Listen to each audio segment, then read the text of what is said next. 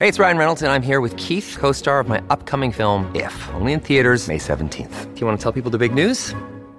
All right, I'll do it. Sign up now and you'll get unlimited for $15 a month in six months of Paramount Plus Essential Plan on us. Mintmobile.com slash switch. Upfront payment of $45 equivalent to $15 per month. Unlimited over 40 gigabytes per month. Face lower speeds. Videos at 480p. Active Mint customers by 531.24 get six months of Paramount Plus Essential Plan. Auto renews after six months. Offer ends May 31st, 2024. Separate Paramount Plus registration required. Terms and conditions apply if rated PG.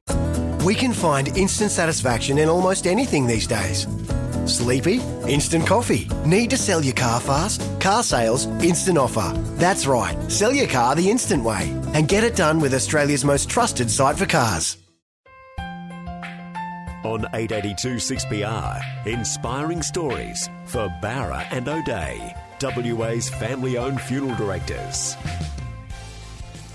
Hello, my name is Tim McMillan. Welcome to another episode of Inspiring Stories, brought to you by Bowra and O'Dea, doing ordinary things extraordinarily well.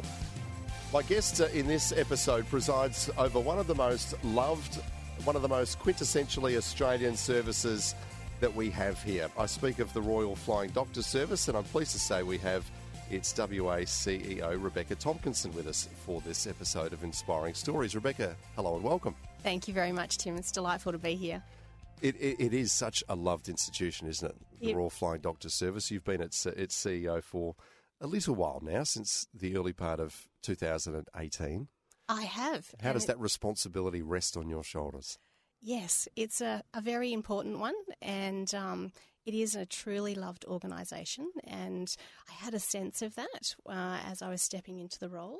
But I don't think anything really prepared me for just how much the community relies on us and how accessible we need to be and how many stories there are. Mm. Wherever I go, someone will share their mother's, brother's, cousin's experience. Mm. And sometimes not all of those are positive, mm. but and the outcome can be challenging, but everyone talks about the significance and how great it was that we were there to help.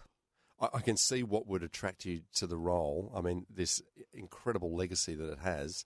Um, but what made you want to take on the reins and go, yes, I can lead this organisation into the next phase of its existence, particularly given that we have so many exciting technologies, for instance, now coming to fruition? We certainly do. And for me, I'm a country girl. I grew up in regional WA, and the Royal Flying Doctor is an essential part of that story. And it really means something to me. So it's an extraordinary privilege to be able to give back to the communities that raised me and to be able to be part of the next generation of story for the Royal Flying Doctor Service. We've just turned 90, and I like to Happy des- thank you. I like to describe that a little bit Benjamin Buttonish in the movie. so we're actually getting younger as we get older Yeah. because of that technology and because of that innovation. And I'm sure your listeners would appreciate that we are entering some of the most disrupted times Yeah. within our uh, different uh, industries, and health's no different. There is extraordinary technology. And I'm really concentrating on how we can take our service to the next level to continue that promise of being able to provide care to the most remote corners wherever it's needed. Do you have a personal experience with the Royal Flying Doctor Service? Can I, ask, growing up in, in Karratha, have you been uh, intimately involved with, with what they do? So, fortunately for me, uh, I didn't need to be airvac out, but as a young child, I um, had very significant asthma. So, Right. I spent a lot of time in Dampier Regional Hospital uh, in an oxygen tent back in the day. And what I remember is the real terror on my parents' faces every time that attack would come. Um, and how much they relied on the health industry and certainly the relief that they had when they knew that if it got worse, there was an ability for care to be provided to us. Yeah. So I think what that instilled in me is just that sense of how important our community infrastructure is, and um, you know, you, you you hope you don't need to use it, but you certainly want to know it's there. And I think particularly for regional and country communities, that part of the reliability of the service is just so essential to peace of mind. Yeah.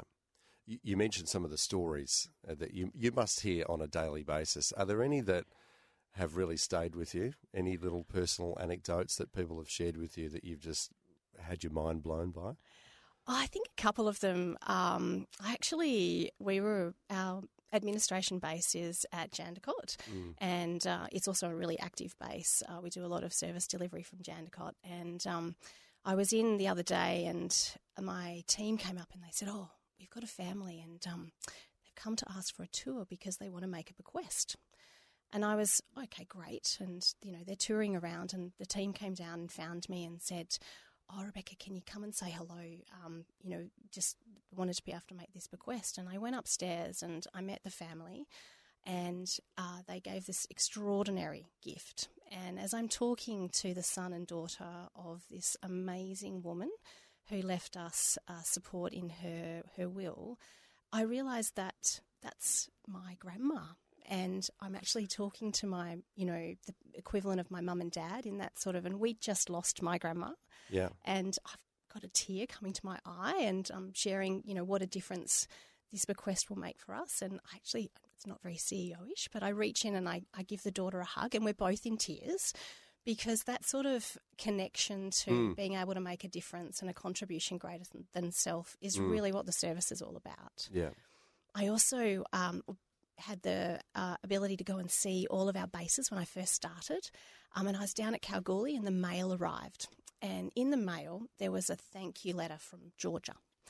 And what she'd done is intricately drawn a picture of the plane and tiny little logo in all its detail. And inside it said, Dear plane driver, thanks for stopping your plane and coming out of your way to pick me up when I wasn't well.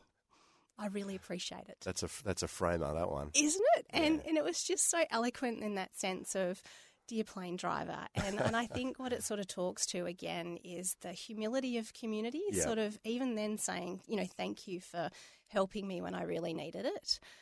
I also, um, we don't always send uh, teams on the plane. So I use a couple of uh, stories around uh, Esperance a couple of months back. Um, we had a, a young mum who was uh, post pregnancy and there were some really serious complications. And when the medical teams, we work closely with WA Country Health, it's really important, and the local community health infrastructure. And when the medical teams were talking about what was going to uh, matter most to the patient, they realised they didn't have enough time to get a crew to her and back. But what we could do is get specialist support from Perth straight to Esperance to be able to save her life. And that's what's happened. Yeah. So, you know, there are just so many amazing stories. Um, if I can, I'll, I share that um, just as we were heading off for the long weekend um, over Anzac Day, I always like to pop up and say hello to our ops centre. And maybe your listeners might not realise that we actually operate 24 hours a day, seven days a week, and we have our own service coordinators. You know, how are we looking? And, and there was this sort of kind of anxiousness in the room. And I looked out, and one of the planes had just landed, and all of the spare medical staff from the whole base were rushing, literally running to the plane. And on board was a, a young child who had a very serious um, complication around some abdominal surgery, and the teams were said it was, it was touch and go. Yeah. And what we'd just done is sent the new Rio Tinto PC24. So we'd got her with extra time and we managed to get to Perth Children's Hospital in time to save her life. Yeah. And just to sort of see the start of that story and Yep. then the finish of it and to know that it truly does make a difference what mm. we do. Yeah. And being able to then share those stories as a, as a CEO must be pretty special. It is really special, um, and to be able to help people uh, tell the end of the story because Yeah. sometimes, obviously, you know, we are uh, meeting people at what is the most traumatic time um, for them. And then we sort of disappear. So, roles like mine have that great integration with the community for people to be able to say, Oh, I just, I wanted to say this is what happened. Or I just wanted to share with you uh, this was the outcome. And, and again, like I say, sometimes that's not always as you would want the outcome to be. But people genuinely want to be able to express, we appreciated that you were there. Yeah. There's extraordinary clinicians. Um, again, you know, just amazing human beings that I have the great privilege to represent. I sort of tell them I get to take the credit for all their work, and they know that I'm only slightly kidding on that. So, but um, one of our flight nurses was on a uh, plane home, actually up to Port Hedland, and they saw uh, one of the passengers board, and they didn't look real good. And um, he thought, oh, you know, they, I don't think they look real good. I'm just going to go up and and then, like literally in front of him, the passenger fainted. And what had happened is the passenger was, was having a, a heart attack. So our flight nurse stayed with the patient in the aisle of the plane, uh, doing um, life saving CPR, waiting for the first responders to to arrive. Yeah. And again, you know, just going about their ordinary business, being who they are in the world, and making such a life saving decision. It just sounds like you've got an amazing team of good, selfless people. I truly do, don't ranks I? Yes. That's pretty unique. It is very unique. Very Uh, unique. This is Inspiring Stories. We need to take a break. Rebecca Tomkinson uh, is our special guest. Uh, she is the CEO of the Royal Flying Doctors Service in WA. I'm going to get into uh, more of, of just what you do and, and the extraordinary distances and challenges you face given uh, the immense size of WA in particular. Back with more soon. You're listening to another inspiring story brought to you by Bowra and O'Dea. This is Inspiring Stories with Tim McMillan on 882 6PR, brought to you by Bowra and O'Dea. Welcome back to Inspiring Stories. Uh, we are hearing all about the Royal Flying Doctor Service uh, with its WA CEO Rebecca Tomkinson. Rebecca, I think you know it's one of those things that just about everyone is aware of uh, and absolutely appreciates you know what it does. Um, but in terms of the, the the challenges that you face in WA, we know it's a big place. Yeah. Um, but can you can you give us a breakdown on, on some of the numbers, um, the distances you cover, you know, the sorts of flights, the sorts of challenges that your people here in WA have given our immense, vast size? Yeah, so we cover all 2.5 million square kilometres of WA. Which I, I, I don't think people can really get their head around. I mean, that, they really can't. That's a Uh, lot. I understand that Switzerland fits in about 33 times. yeah, And we use that analogy because the PC12 and the PC24 that we have are Swiss built. Um, you're sounding like a plane nut. Now, I, I can't. I've learned a bit about planes. Um, there's three components to our planes. There's the engine, um, the or aero, um, the electronics, uh, and the airframe itself, and Yep. all three are in, in, in central part. And the plane driver up the front. Of course, I was just going to go to our plane drivers, who again are exceptional because um, they do all sorts of different pieces. They need to refuel their own planes. Yeah. They actually help with the uh, loading and unloading of, of our patients. Um, they've also been known uh, in an emergency to have to take the odd note or to transcribe uh, activity back to uh, a, a base in Perth um, as the medical teams are working. So they're all extraordinary um, people and um, come together as a team uh, in a very small space. And I think that's one of the things that people are quite surprised at is just how small in the interior of the aircraft are. Uh, and just what amazing people they are to be able to perform everything that you would in a standard emergency room inside a small aircraft at altitude under pressure. yeah. The odds are against you. They are, Yeah. yet they prevail and um, they go above and beyond every single day. And certainly uh, across, you know, we have 16 PC12s and two Rio Tinto Life Flight PC24s, uh, which were also able to be part of WA with very generous support of Lotterywest um, and the Commonwealth Government. So a true community partnership with Rio. And that brings our fleet to 18 aircraft today. We're across five different bases. So Yeah. uh, So whereabouts are you spread around WA? we're in Broome. Yep. We're also in Meekatharra, Port Hedland, Kalgoorlie, and we've got an active base at Jandakot. Yep. So across those five centres, we've got uh, 24-hour coverage, and we have doctors, flight nurses, and pilots based at all of those areas. We do about eight and a half thousand flights a year. We do just a little over 20 flights a day. And not always when we thought we might need to do them. Yeah. So, one of the unique pieces that we have to do, of course, is balance all of those logistics.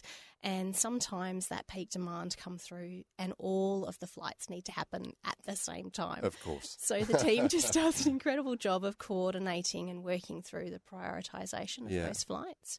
We do both a primary evacuation and we do that in partnership with our first responders, St John Ambulance, but we also do an inter-hospital transfer, which is bringing people from one care environment to another. Sometimes that's back here into Perth, but often that'll be to other regional areas from smaller regional hospitals. Yeah. So, a real cross section of activity that's taking place. For your listeners, we actually on our PC12 are able to do Perth to Broome in a little on four and a half hours. With the introduction of the new PC24s, we can do that in two hours and 20 minutes. Wow. So it's a real game Twice as changer. fast, pretty much. Absolutely. And can I ask, so, so these these planes, just for those who aren't familiar with um, the PC-24, these the, these are the new aircraft, your um, your shiniest, They are, Tim. new additions. I We're think- very so you're- proud. You're, beaming when I just mention it. They are. Um, these are essentially what the sorts of planes that that obscenely rich people might get for their own enjoyment. To take Um, them to Aspen skiing, that's right. exactly, Mhm. yeah. You guys have basically fitted them out as absolute state of the art mobile um, Emergency wards in the sky. Exactly, yeah. They certainly are. But also, um, you know, you have to carry, I imagine, diagnostic equipment. You have to carry drugs in there. Um, it's it has to be everything, doesn't it?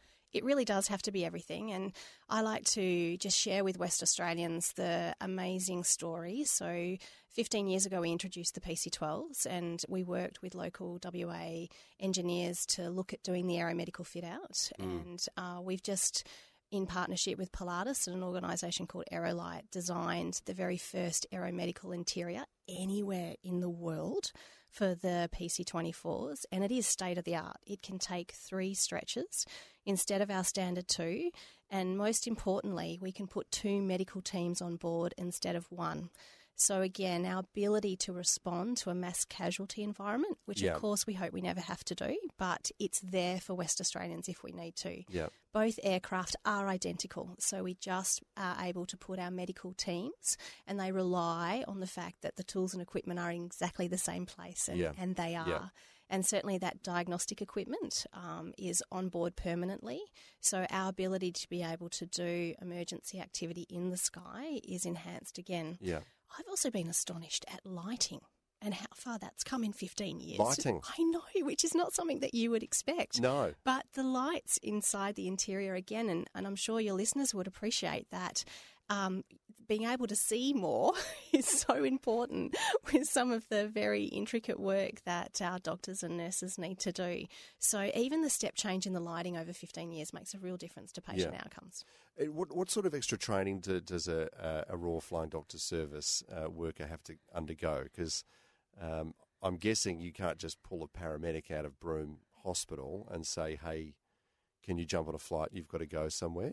Are there extra things that a person like that would have to do to then become a Royal Flying Doctor Service paramedic? There certainly are. So, we have flight nurses. Yeah. And all of our nurses are um, specialist in emergency nursing. Um, Yeah. They're also all qualified midwives. Right. So they've all Yeah. done at least five years postgraduate work from the standard uh, nursing degree. Um, and as I say, midwifery on top of that, which is just amazing.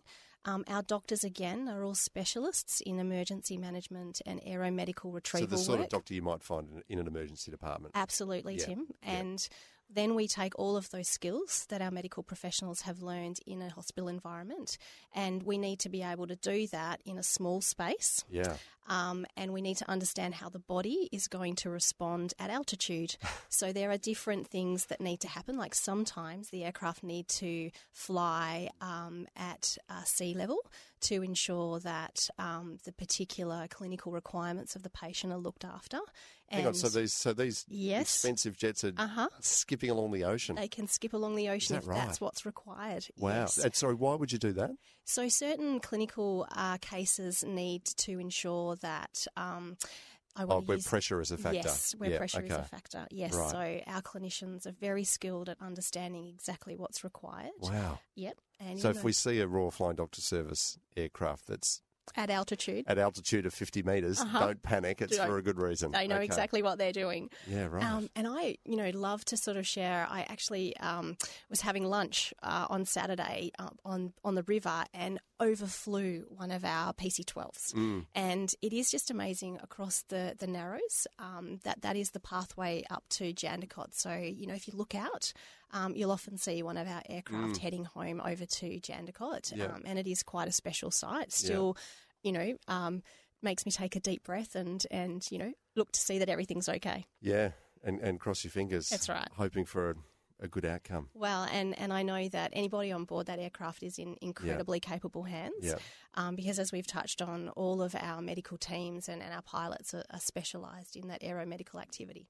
In terms of technology, obviously you've got the, the state of the art aircraft here and, and fitted out to the best that we can possibly do at the moment. But uh, I imagine you always have to have an eye on things that are coming up. I wanted to ask you about drones Yeah. because we're seeing so many new applications of drones these days, not just in the, the medical environment, but particularly you know in remote areas. Yeah, we are. um, for emergency services and other more commercial applications. But how do they factor into your forward planning, if at all? Well, I think, like any health community organisation, we are looking always at how we can continue to improve our service. Um, I tell a little story that when I first started, I got to go out to uh, Aboriginal community called Yakanarra, and as the team were loading the plane, um, there was all this cargo going on board, and I sort of asked this question around, well, what's all of that? And everyone said, well, that's the pharmacy, because not only do we take the medical team, but of course we need to take the tools and equipment. So what we're looking at is being able to use drones um, around being able to provide other care for communities, particularly re- remote communities. Obviously, as the technology evolve, evolves, there'll be other ways for us to be able to apply that. And I think that's what's incredibly exciting about being in the healthcare industry at the moment is there's so much emerging capability, um, even in our call centre and the ability to take calls. Um, we have what we call a medical chest, which uh, is what I call a first aid kit on steroids. So John Flynn, when he first started the Royal Flying Doctor, realised that actually what we needed to do was to be able to stabilise a patient in field. So he came up with this concept of a medical chest, and what is in it is all of the medicines and equipment to stabilise in a first response. So we have those at uh, farm stations, at roadhouses, on mine sites, and it has a 1 800 number that comes straight through to our medical team. And the medical team can talk through what's in the box and be able to apply first aid care. So drones will add an extra dimension to that. Yeah, delivering medications, all of that sort of stuff. That's exactly right. Yeah, that's exciting. It is very exciting. It Yeah. really is. And I think as a service, we have been evolving over those 90 years. You know, we started with a concept of a, a doctor flying a plane to help to address that tyranny of distance, Yeah, right the way through now to having that emergency room in the sky. yeah. And certainly, I don't think we've even fully appreciated ourselves what drones will be able to deliver for us. No, it blows the mind really does. when you start hearing about some of the things they can do. I remember reading something recently about um, someone in the US developing a, a capsule um, that they could put a donated organ Oh, wow. into, and um, uh, it could be monitored from the ground, so they could monitor, um, you know, the, the, the conditions inside there, the level of moisture in there, the temperature in there, uh, from the ground to help get an organ from uh, donor to recipient In record time. In a yeah, It's just incredible. blows the it? mind. It yeah. does. Um, while our minds are being blown, let's take a break. this is Inspiring Stories uh, with the CEO of uh, the Royal Flying Doctor Service in WA, Rebecca Thoms- Tomkinson. We'll be back with more very soon. You're listening to another inspiring story brought to you by Bowra and O'Dea. This is Inspiring Stories with Tim McMillan on 882 6PR. Brought to you by Bowra and O'Dea. Welcome back to WA's Inspiring Stories. Uh, we are speaking to the CEO of the Royal Flying Doctor Service here in Western Australia, Rebecca Tomkinson. Uh, Rebecca, you've given us a pretty good snapshot of, of where you're at at the moment and how exciting things are going forward. And obviously, you've got these two incredible new uh, aircraft that you're very proud of and very pleased to have in your fleet. But uh, um, again, so many people I think are aware of the Royal Flying Doctor Service and the fact that it's been around for a long time. You mentioned a moment ago that you just turned 90. um, but from very humble beginnings, right? absolutely humble beginnings. And I like to sort of share with people that um, we're one of those true startups, which often Yeah. isn't thought about. A disruptor. I just we absolutely were a disruptor, and it, it took more than ten years from the original idea to Yeah. actually having a viable service. Um, and part of that um, actually occurred when Jimmy Darcy, who was a stockman uh, in the northwest of WA, was injured. Um, and what we had was a, a motivating story of, of Jimmy Darcy, who arrives uh, at the Halls Creek, what was then a telegraph post, and the telegraph officer was all things, and he had just recently done a first aid course, one of the very first kind in Perth. Wow. I know. And what he realised was Jimmy needed help beyond what he could do. So he contacted the doctor who had delivered the training and said, What do I do? And he said, Well, you're going to need to operate because Jimmy doesn't have time. Oh my God. And the whole time this is taking place. And what year is this? So this is um, just at the turn of the century. Um, and when we're in Halls Creek, uh, Jimmy is uh, assisted by the postmaster over Morse code and does this operation over Morse code. But the whole time this is taking place, what's happening is in Melbourne, the newspapers, and back in the day they were published twice daily, Yeah. have got hold of the story. And they're starting to talk about Jimmy Darcy and how can we help Jimmy Darcy. And what took place over the course of nearly 16 days was several stories around getting help from Perth. And in that time, they had to come up by paddle steamer all the way into Wyndham. And then from Wyndham, From Perth from Perth to Wyndham in a paddle steamer. Oh, well, and and your listeners will appreciate if I haven't quite got the mode of transport right, but a boat under steam, uh, all the way to Wyndham, which took about five days, and then from Wyndham we had to come inland into Yeah. Halls Creek, and that was done um, by early automotive vehicle, which broke down, Of course. and the, as you do because it's a very long way. it's a long RAC call out from it's there a too. big Yeah. RAC, and I'm sure they would have arrived had they known.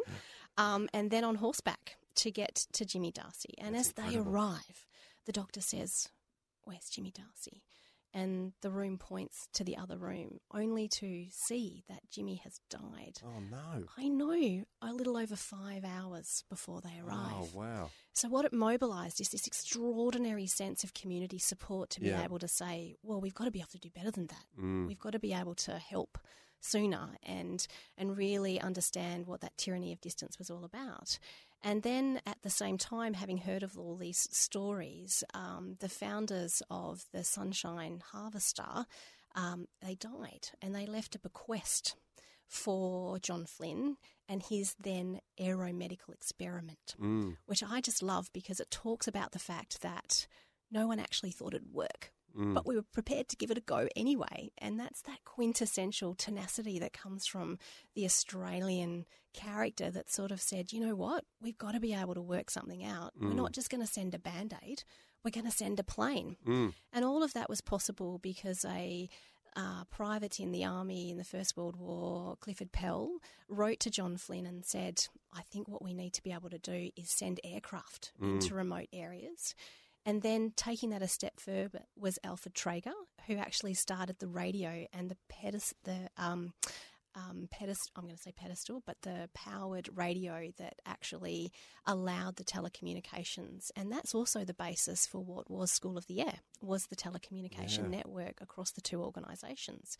So it's a lovely story of being able to show community organisations working together Yeah. because that technology that was developed to be able to take us a step further than Morse code um, actually went on to help provide education services Mm. into regional communities, uh, and that it is a true 10 year development phase, um, and that all of that time mobilising community support, both private philanthropy, uh, government, uh, and community members to deliver what we have today. Yep. And that model still exists. Yeah. So today we have a lot of support from government partners uh, for us here in Western Australia with WA Country Health through Lotterywest, um, our partnership with Rio Tinto, which has enabled us to bring in the PC24 and also the Commonwealth Government, who provide support to us to deliver the service we do.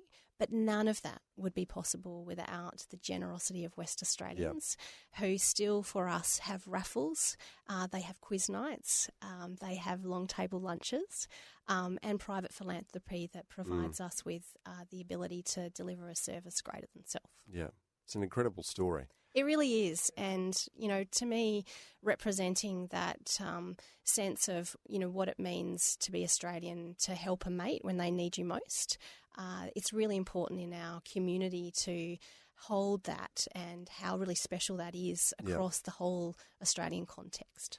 Can I ask in the in the time? Uh, I know you've you've been with the organisation since early last year, but I'm sure your predecessors have, have shared their own experiences with you. Um, given that it is so entrenched uh, in Australian society, the Royal Flying Doctor Service, uh, and you mentioned um, where the funds come from to support it and, and, and help it to grow, um, has it gotten easier to fund the operation, Yeah, that's, or has it gotten more difficult? Given there are there are so many great causes around, people can't donate and give to all of them. And perhaps there's a perception, I don't know, that uh, that the Royal Flying Doctor Service is well looked after by the corporate end and the government end uh, in terms of, of propping it up and supporting it financially. Has that gotten easier over the years or more difficult? I think that um, it's a little bit of a combination of both. It is always challenging because it's very important to ensure that we are continuing to show our community how that service is benefiting and what their very hard earned contribution is doing for us.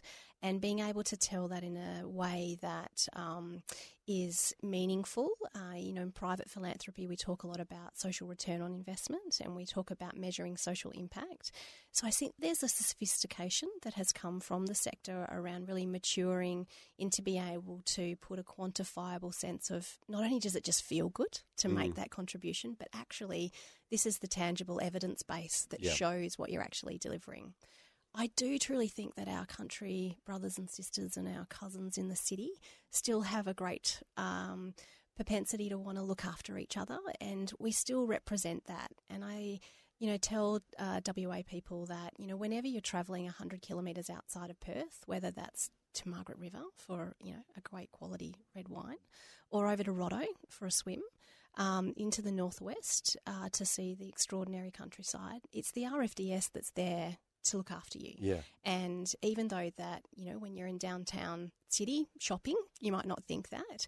Whenever you're venturing out, that, that we're really, we're there in the Yeah. back of your mind. You don't have to think about it. Mm. You just know that we've got that level of support. And I think that's still incredibly valued Mm. by all of community. Can I ask too about the? I mean, royal is in the title, obviously. It sure is. the British royal family have been uh, long associates of the Royal Flying Doctor Service.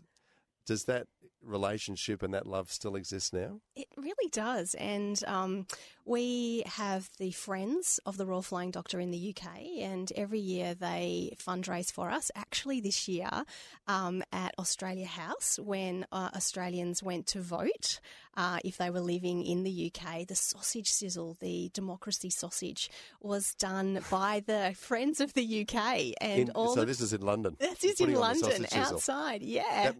That- I can just imagine Brits walking around just going, What? are you- What are you doing? What are you-" on voting day. I, On I voting day. I'm, I'm guessing they don't have the whole democracy sausage no, I think tradition there.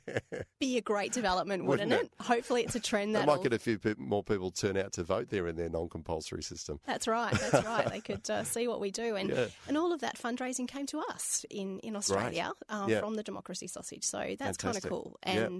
And certainly uh, when members of the royal family are visiting Mm. uh, in whichever part of Australia, um, there is uh, a, a drop into a Royal Yeah. Flying Doctor base, and um, we of course are advocating strongly for whichever royal arrives next to be able to come and show them our new aircraft. Well, they seem to like coming here. Well, what's not to like, right? Tim? exactly. Western Australia is just exactly. stunning right and now. now you've got some magnificent planes you can We can. We can show them you how can show off to them. I won't say ferry them around in because they've got their own private jets. No, and hopefully they're not in a situation where they need a medical emergency. No, exactly right.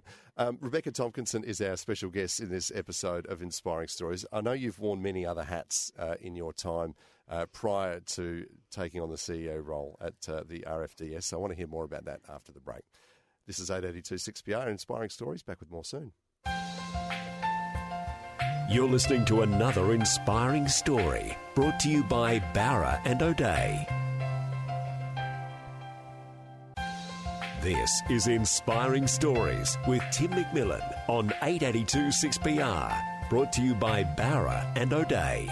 Welcome back to WA's Inspiring Stories. Tim McMillan is my name. My special guest is Rebecca Tomkinson, who's the boss of the Royal Flying Doctor Service in WA. But uh, that is the hat she currently wears. She wears many other hats uh, as well and has worn several in the past as well. Can I ask you as well uh, about the, the, the Perth Zoo, another Iconic. loved institution Sure here is. in, in Western Australia? Um, you're on the board. I am on of the board. of the Perth Zoo. It's an amazing organisation. Yeah. And one that West Australians really love. And as we enter, uh, you will have heard that the zoo is master planning and Mm. that it will be involving the community and looking at what the future of the zoo in that master plan looks like, which is a very exciting time for the zoo, um, but also the broader WA community and um, tourism in Western Australia. So the zoo is extraordinary and I am just amazed at the complexity which you don't always appreciate when you get to see the beautiful displays and how well looked after and how much focus there is on animal well-being Yes. within the zoo which is really special. Because I must say, I, I'm a um, our family's been friends at the zoo for a few years. My boy loves going to the zoo, um, and one of the last emails I think we, we got or notifications we got was that um, the elephants, for instance, that are currently there, will be allowed to live out their their lives there, ho- however long that may take. That's right. Um, but after that, they probably won't be around anymore because you're looking to go to a more open range, bigger, perhaps less animals, bigger enclosures, which seems to be a trend worldwide. Is that right? It's definitely a trend worldwide, and, and I think all West Australians would be really proud that the zoo has constantly looked to being a world leader in how we look after our animals, and expectations in community have changed over the life of the zoo. And what we know now is that um, big herd animals like elephants really do need that bigger space. And unfortunately, at the South Perth site, there's that we're a little bit landlocked in a just- lovely can't you way. just buy up all that land around. Oh, well, you know, for a small price. um, but, you know, really looking after what's in the best interests of all of uh, the species that the zoo Yep. looks after. And um, what's exciting in the new master plan is the community input and really looking at what else we're able to do with that South Perth site. At the same time, you know, our elephants are, are there and really encourage all uh, West Australians to get out there and, and visit the zoo. It's Yep. still just an amazing asset, um, one that's really loved, um, and one that has so many different things to see. I always am just astonished that I see something new every time I go. Mm. Um, in in terms of uh, some of the other things that you've done, you mentioned um, you grew up in Karratha. You're a country girl. I did. You've also been involved with the uh, with the Wheat Belt uh, Development Development Commission, Commission. So, championing regional WA is obviously something that is incredibly uh, important to you. Yeah, Tim. Look, I think it's one of those things that um, you know. I spent my early childhood in Karratha in the mid '70s when um, you know it was still emerging as What was a, that? Yeah, what was that like? Oh, such a just that must have been really kind of wild west frontier living, It was like a girl's own adventure.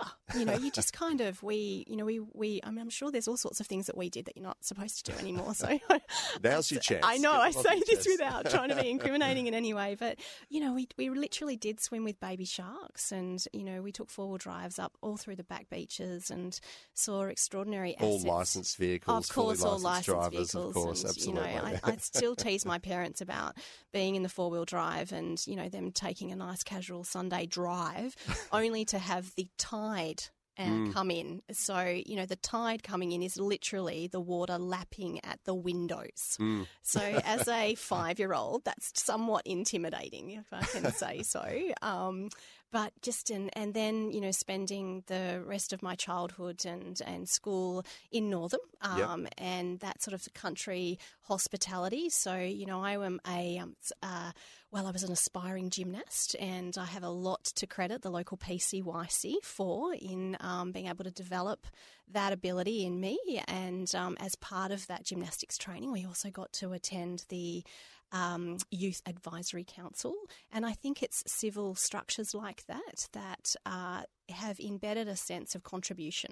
So I really value what communities represent and how important it is to make sure we don't lose those assets. Mm. And, you know, as a young child, I just detested that it didn't matter what I did, someone told mum and dad. But can I tell you, as a parent, uh, that is sensational. I just had no appreciation for how great it was that someone always knew where I was. Yeah. Um, and even today, people will still ask mum and dad, "So how's Rebecca?" Yeah. And you know, and they'll still say, "Oh, we saw her doing." So it's just really that lovely sense of looking after each other Yep. uh, that is so important again to um, what our community organisations do. And I think that's something very special throughout Australia. And as I've had the privilege of travelling a little bit as I've gotten older, to really see what sets us apart. And it's things like the local PCYC and the tennis club, uh, a Royal Flying Doctor service that are so special to our community infrastructure. Yeah. So you're still a country girl at heart. I truly am a country girl at heart, and um, us country girls, we know how to throw a good party. So I encourage you, Tim, to come out and see the RFDS at Jandakot because I have seen it. It's yeah. pretty cool. It's great. Um, and particularly when you've got all the aircraft out there It is. On the tarmac. It's fantastic. It's very and and it's, it's a busy little place, isn't it? It really is a very busy little place. Yeah. And, um, you know, being able to see the level of activity um, Yeah. is just amazing. Yeah. And, you know, right through, we do all our own engineering and we've got an engineering team who support the aircraft, and that quality and safety is incredibly important to us. Mm. So being able to look after our own fleet of aircraft and the specialty services that we have, uh, again, really sets the service apart. Mm. You have a history, I suppose, of being drawn to the not-for-profit sector, but you have also worked in the in the purely corporate sector as well. In, I mean, in banking, Yeah. doesn't get more corporate than that. It doesn't.